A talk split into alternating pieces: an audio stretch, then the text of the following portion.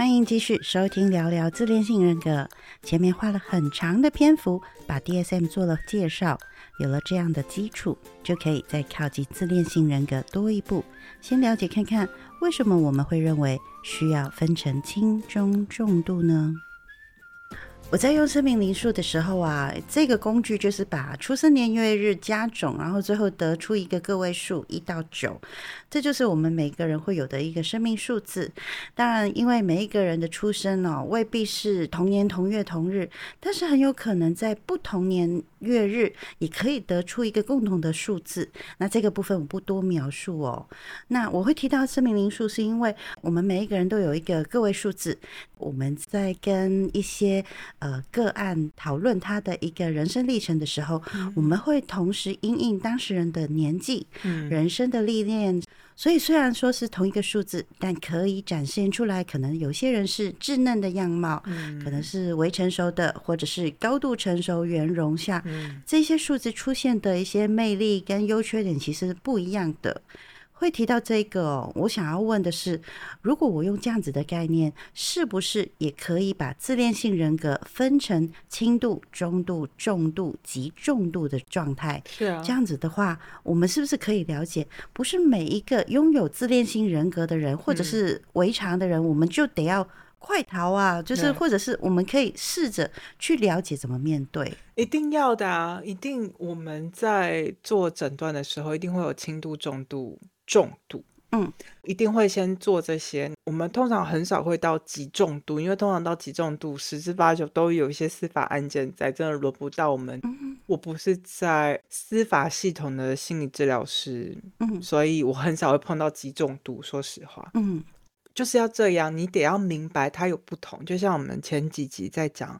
斑马的时候，我会说自恋是人必须要经历的阶段，嗯，就很像大肠杆菌一样。我们小的时候都会经历过自我全能的幻想，嗯，像我刚刚也分享，我前夫被他的那个治疗师诊断他是中度，嗯。可是光它中度就对我造成极大的破坏了，嗯，所以真的要到重度，真的不是一般人能够碰到的哦，嗯，大部分的人可能都是轻度，或者是他没有到人格障碍，可能还没有到人格障碍，可能有甚至连。情感障碍都还没有发生。嗯，情感障碍跟人格障碍有什么不一样？像我刚刚说那个，呃，复杂型的创伤性压力症候群跟创伤压力症候群有什么差别？嗯，就是你的人格的自我认知结构有没有碰到破损，或者是攻击，或者整个系统是没有办法作用的？嗯，你刚刚在讲要分不同的情况，也是我自己最近也在经历一个，我需要。恢复到像我上一期在讲斑马的时候，说我现在会需要回到一个自恋位置。我最近身旁的人都会说我很棒啊，说我很漂亮啊，有时候都觉得对我需要这样子，我需要待在自恋位置，修补我的自信，因为我是好的。可是我经历一个不好的经验，以至于我这个短暂的时间，我对我的自我认知是。错误的那个错误是，其实我身旁大部分人都觉得我条件很好啊，嗯，可是我真的觉得自己糟透了。那当然是因为可能我前段经验让我有不好的影响，这个就比较是所谓的可能是创伤性压力综合群。我们通常在临床上可能就是三到五年，嗯，可是如果到了复杂性的创伤症候群，它就已经到了我这个人人格对于自我的信念跟认知，嗯。那就是不管再多人对我的称赞，他都不会影响到说哦，其实我跟大部分的人比较起来，我还是好的。我没有这样子的现实感，嗯，所以拿到自恋型人格，它一定是有分轻中重度啊。你如果真的有好好看 DSM-4，你就会知道它其实一定都有分，嗯嗯嗯，因为越重度就代表它其实是越。解离，我们会说是 isolated。嗯，我们跟现实的状况是越分离的，也就是用一个正面的描述，是他的自我内在的信念越加巩固。嗯，巩固到他其实是缺乏病视感也好，或者是缺乏现实感也好。嗯，通常我得说，真的市场上很多人会在讲碰到。自恋型人格的，或者是在职场上碰到自恋型人格的主管，就是快逃，因为。自恋型人格，他的内在动力的逻辑是，就像是那个小朋友，你知道你在对付一个婴儿，嗯，可是你是没办法跟婴儿讲道理的，嗯，你懂吗？所以我要保护我眼前的个案。我说实话，我很难像我们也是花了这样几个小时，我在跟你聊那个原初的全知全能的幻想，到我在做婴儿观察，然后再聊到所谓的自恋位置，然后再到情绪障碍或是人格障碍里头的自恋型。嗯，那其实是有很多不同的认知跟理解是。很多的知识是安插在里面的，嗯，我没办法这么快，尤其是如果要求可能在一个访谈里头写一篇都是字数有限制的文章里头，我说实话，可能我最后也会说快逃，嗯，因为我很难解释说你碰到这样子自恋型的障碍哦，他其实你在面对的是一个小婴儿。你没办法跟小婴儿讲道理的，所以有很多崩溃的妈妈嘛，对吧？嗯。可是小孩会长大，那是一个会有办法前进转变的关系。可是你在面对是一个成人，他的内在状况可能还停留在一个有那种全知全能的幻想。有时候全知全能幻想，有时候还相对是简单的。嗯。有些甚至是报复型的，比如说那种嫉妒，那种真的有攻击性。像我前夫就是属于有攻击性的那一种。嗯。他是会对我做一些违法事情伤害的，所以我一直都跟他有官司没有打完的原因在这里。嗯，不是我要跟他打这个官司，而是我把这个官司打完，我没办法保护我自己。嗯哼，你就算想要把它甩掉，也甩不掉的时候。毕竟这是我跟你的 podcast，我还可以跟你聊，还可以控制说我想要表达出去的意念有没有如同我想要说的。嗯，我不会担心你会把我过度简化。嗯，因为你在面对的是一个明明该长大的小孩，可是他却一直是退化的。你没办法为他人生碰到的所有的挫折，为什么他一直保持在这种全知全能幻想这么婴儿时期的这种状态？嗯，你没办法为他所有的人生负责。嗯，真的要负责，也不是你这段时间，他可能是他很长一段人生，那个成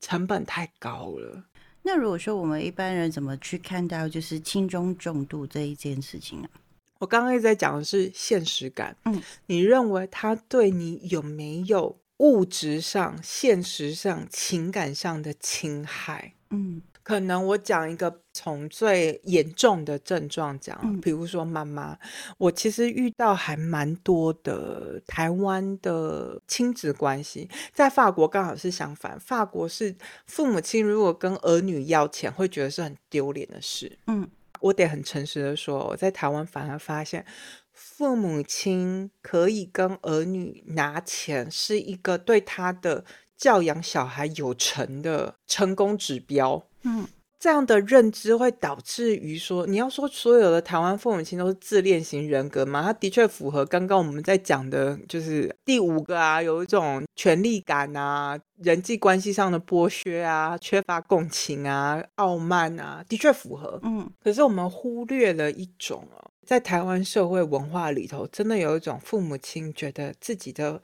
儿女会愿意对自己付出，是代表自己育儿有方的成就。嗯。轻中重度怎么样区别？其实还包含说，你能不能够理解到有一些社会文化那个整个环境使然的差异？嗯。他是不是有特别突出？我的确是像我之前那个十二年前男友，就是不管他认识的哪一个女友都不够好，嗯，那个不够好，你就很搞不清楚是妈妈嫉妒儿子的女朋友还是什么，那个傲慢也好，那个婆媳关系的控制感也好，哦，那种情感剥削也好，你其实分不太出来，但是。我得放在一个台湾的文化脉络里，的确，我们有媳妇熬成婆。嗯，我们可能得第一步叫做理解，可能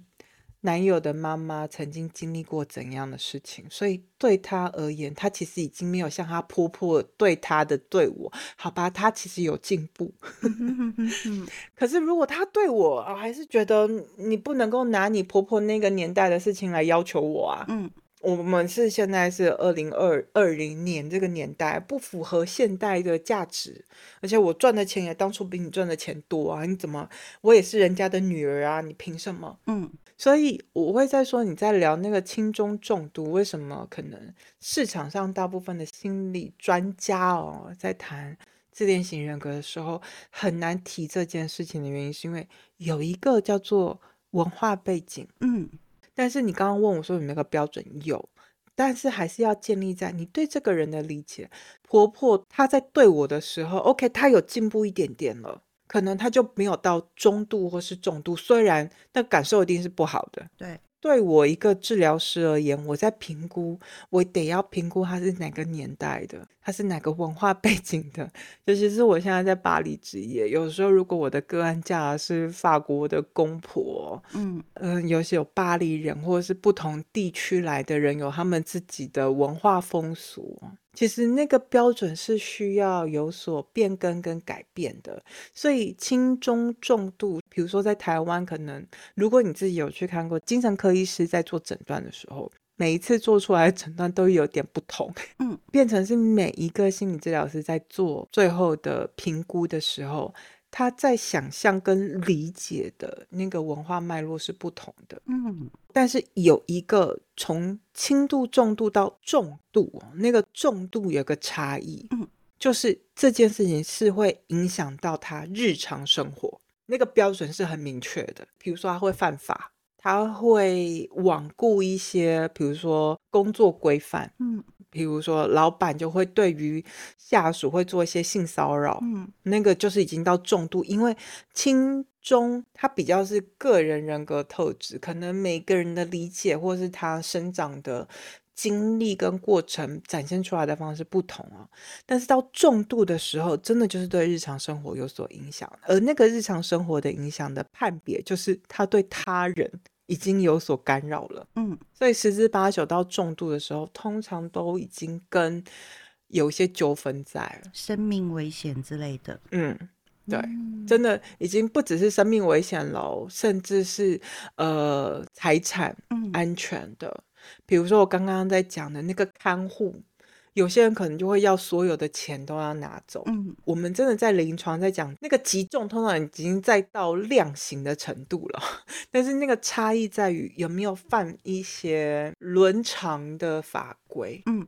听起来好像轻中度好像不太会有一些跟法规有关的东西。大部分就是让你觉得很耗损嘛。嗯，像我刚刚分享，我前夫他被诊断是中度嘛，只是中度还不是重度哦。嗯。可是我跟他就已经有法律纠纷了，嗯，你就可以知道那个中度跟重度差异有多大，嗯哼哼，真的就是司法叫做人伦的最低底线在那里，他已经跨过去了，嗯，唉，当我们跟这样子的人格特质有关系、有连接互动之下哦，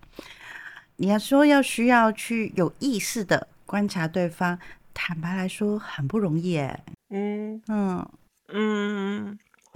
所以我才会说，如果你有 DSM，它那个帮助是帮助你去理解你在什么样的状态。嗯，你真的如果买了这本书哦，如果真的要实际上来做，你觉得你碰到的这个人，其实不是去分析这个人，是拿来看你。嗯哼，我最近我朋友来巴黎找我玩，然后他也跟我说他工作上碰到的事情，我就觉得这上司真的不行。但是那个不行，不是因为我听到这个上司的行为，而是我听到我这个个案的日常反应。嗯，比如说，她会跟她男友抱怨很久，她会开始对他的工作能力感到非常的质疑。可是我认识了他，不会啊，听起来他做的事情是合理的。嗯，如果你真的买了 DSM 啊，那个书是拿来对应你自己，你是不是有那种被情绪操控的？症状，嗯，因为你去诊断他没有用，因为他只要不犯法，其实他要过怎样是他人生自由，嗯，重点是你要保护你自己，你自己觉得，哎，这个人对我做的事情有让我对自己的评估有一些错误的理解，或是我对自己没有自信，或者是我因为这样，比如说像我这朋友就过度的加班，甚至有一些调侃，让他觉得很不舒服，那个不舒服是他。没办法自己消化，不是玩笑的。嗯，所以如果你真的要看哦，不是说对方是自恋性人格，你要翻到是不是你是不是创伤症候群，或者是你是不是被情绪虐待？嗯，你在诊断你自己有没有达到那些状态，哦，去治疗你自己。所以不是看这一页，是看 CPDSD，就是 对对对，没错。哦，懂了。OK，我是即使实际上临床上，我都会说，这个人不在我面前，我没办法做任何的诊断。但是你在我面前显示的哪些的行为，让我必须，比如说，我也有那种真的是刚分手，还是在热腾腾的状态哦。嗯，我当然听完，我就很明白说，我不知道，因为对方不是我的个案，所以我没办法诊断对方是不是自恋型的人格，还是如你讲的人格围场。但是我认为你现在的反应的确有符合创伤的反应，所以我必须要先问你现在安全吗？嗯，我其实从头到尾都不管对方他到底对手的是谁，我只在乎我眼前这个人他安全吗？他离开了这样危险的环境，他能够恢复吗？嗯，我还是拿 DNC 标准在判定的哦。嗯嗯嗯它是一个很好用的工具，只是我们不知道怎样使用这个工具而已。嗯，听起来好像我们嗯大部分的人把这个工具都用在别人身上了。大家都想要当法官吧？可是你知道当法官人生有多无聊、跟痛苦、跟挣扎吗？是，对，因为大家都受伤了，嗯。所以就会觉得是说我这个受伤应该是对方使我受伤的，可是对方使你受伤，把对方定罪了，嗯，然后我就合理化，就是觉得说，对，没错，我受伤了，这个会有两个陷阱哦，一个叫做。我知道这个在台湾可能有点争议，但是我得很诚实的说，做创伤治疗的，毕竟我是精神分析学派，还是在做创伤 narrow 的这个取径的。嗯如果你把自己一直都放在一个被害者的角度的时候，你要怎么有办法讲得出你迈出你自己人生、创造你自己人生的那个能动性呢？嗯你所有的人生都是被这个加害者所影响的。嗯我自己跟这么多的我的个案工作，我想对于所有的被害者而言，那个所谓康复跟解脱的那一刻，是这个加害者对自己没有再有任何一丁点的影响。嗯你的人生是你自己决定开创的。这样的能动性跟我们之前在女性主义在讲那个 empower 其实是一样的概念。嗯哼，你能不能够为自己负给自己那个权利去决定你现在怎么了？嗯所以那个差异是 DSM 嘛，你可以看到这些病理的症状，可是你不要再去专注在别人身上，而是你看你自己怎么了。你说是忧郁也好，躁郁也好，或是你真的是崩解了，你的人格真的碰到了创伤了，你在经历某种创伤的经验呢、嗯重点是你怎么样让你的人生往前进到不被这个加害人影响。因为加害人的人生真的跟你分开的那一刻，你已经为了自你自己做了一件最好的事情，就是停止他对你的影响。嗯也许你先理解对方对你的影响，你才知道自己受伤了。嗯 OK，你发现自己受伤了之后，应该翻到下一个章节，是看见我哪里受伤了，我怎么了。嗯哼我自己的学派，我最近很常用的一个概念，比较是比较是神经加上认知哦。我们都会说一个叫做生存模式跟创造模式。如果你一直都在关注那个伤害你的人哦，你一直都在一种创伤模式、生存模式，就是你要怎么样对抗这个给你伤害的人。嗯可是有一种你可以过得更好、更如你所愿的模式，叫做创造模式。你可以开创跟定义你所谓的美好，嗯你可以升华那些遗憾、伤痛。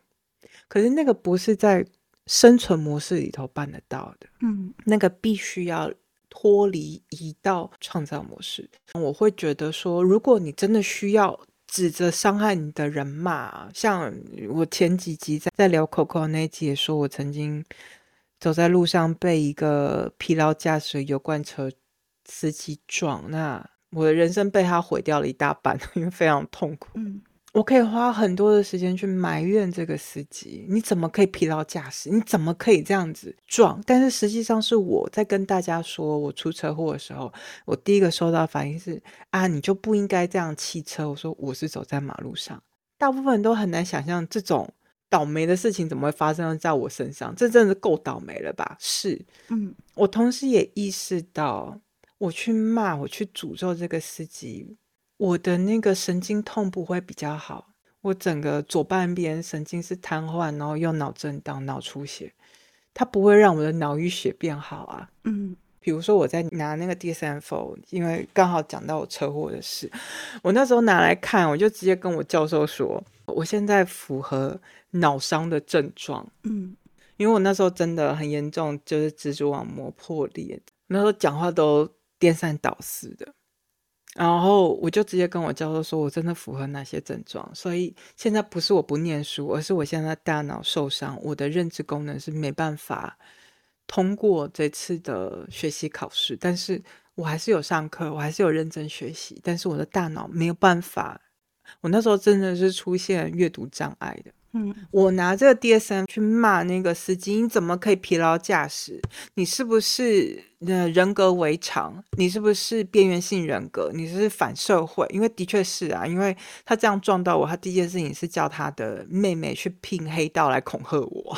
这莫名其妙的事。但是如果我一直把重心放在对方身上我其实没有办法拿来看见自己，说我真的脑伤了。我的大脑就是需要多少时间把那个淤血消掉？嗯，我要不然就休学，要不然教授可以接受我教其他的报告的形式给我分数。嗯，所以我的人生还是继续，我还是为我的人生负责。嗯，那这跟这个人对我做的坏事，这时候我就觉得台湾人相对真的就是我们是海豚，我们就会觉得啊，这个人一定会受到报应这样。但是对我而言，他受到什么报应与我无关，我宁可。他多做一些好事，他积阴德给我，让我多一点福报。因为重点是我的人生，嗯，我的努力跟我的重点一直都是我自己身上，所以我用的是哦，比如说我又多学一个法文，我来修复我的大脑。其实，在 DSM 方面都有写哦，只是一般人可能都在指责对方，而没有看见说我今天要的是先自救。如果你换一个角度，是自救的方式。他的确是告诉你说：“哦，你真的有一些不良的讯息，你需要帮助。” OK，接下来我们就会聊到自恋型人格的好发率，以及为什么我会对于女性将会有自恋型人格的比例，认为会有越来越多的观点，而网络世代是不是也增加了这样的人格比例呢？请继续收听，聊聊自恋型人格轻中重度的差异。